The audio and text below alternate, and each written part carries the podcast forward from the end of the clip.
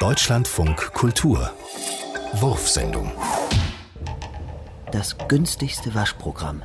Also das günstigste Programm. Das wird sicher ziemlich sauber. Auch die günstigste Autowäsche wäscht sauber. Aber ohne Lackversiegelung. Ja, aber wirklich sauber. Das glänzt dann weniger. Aber genauso sauber. Vielleicht. Ist aber wirklich frisch und sauber. Oder doch mit Wachs? Wasser und Wachs? Sie haben noch die Antenne drauf. Na, danke. Ich nehme das günstigste. Das günstigste Waschprogramm also. Das geht ja alles automatisch. Wie Regen wird alles sauber. Automatische Waschstraße. Ja.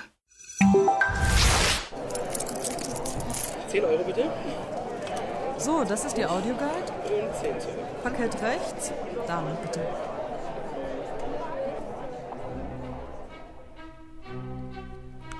Hören Sie nun Joseph Haydns Sinfonie mit dem Paukenschlag.